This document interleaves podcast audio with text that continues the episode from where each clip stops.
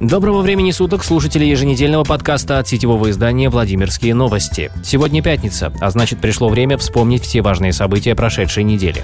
В тридцать третьем регионе увеличилось количество пациентов, инфицированных коронавирусом. На утро пятницы в области их насчитывалось сорок два человека.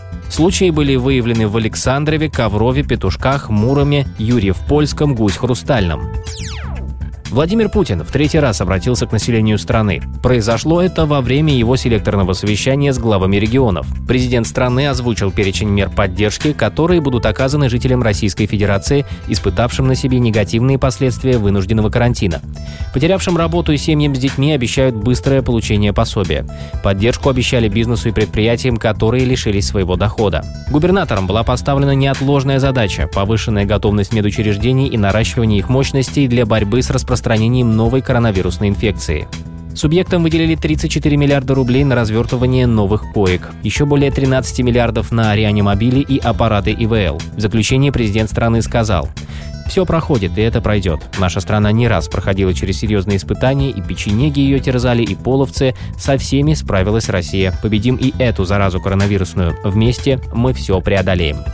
В Владимирской области расширили список предприятий, получивших возможность возобновить свою работу в условиях карантина. В него вошли предприятия из сорока сфер деятельности. Коронавирус затронул практически все сферы жизни, в области даже запретили весеннюю охоту.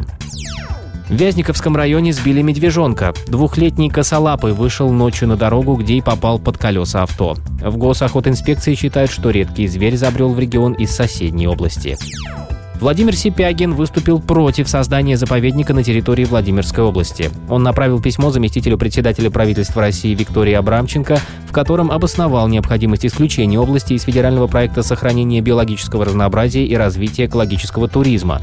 По мнению главы региона, создание заповедной зоны на территории Владимирской области существенно снизит инвестиционную привлекательность и спровоцирует возникновение целого ряда экономических проблем. Предполагаемой границей О О О П Т подпадает тридцать два населенных пункта, чьи жители крайне негативно воспринимают данную перспективу.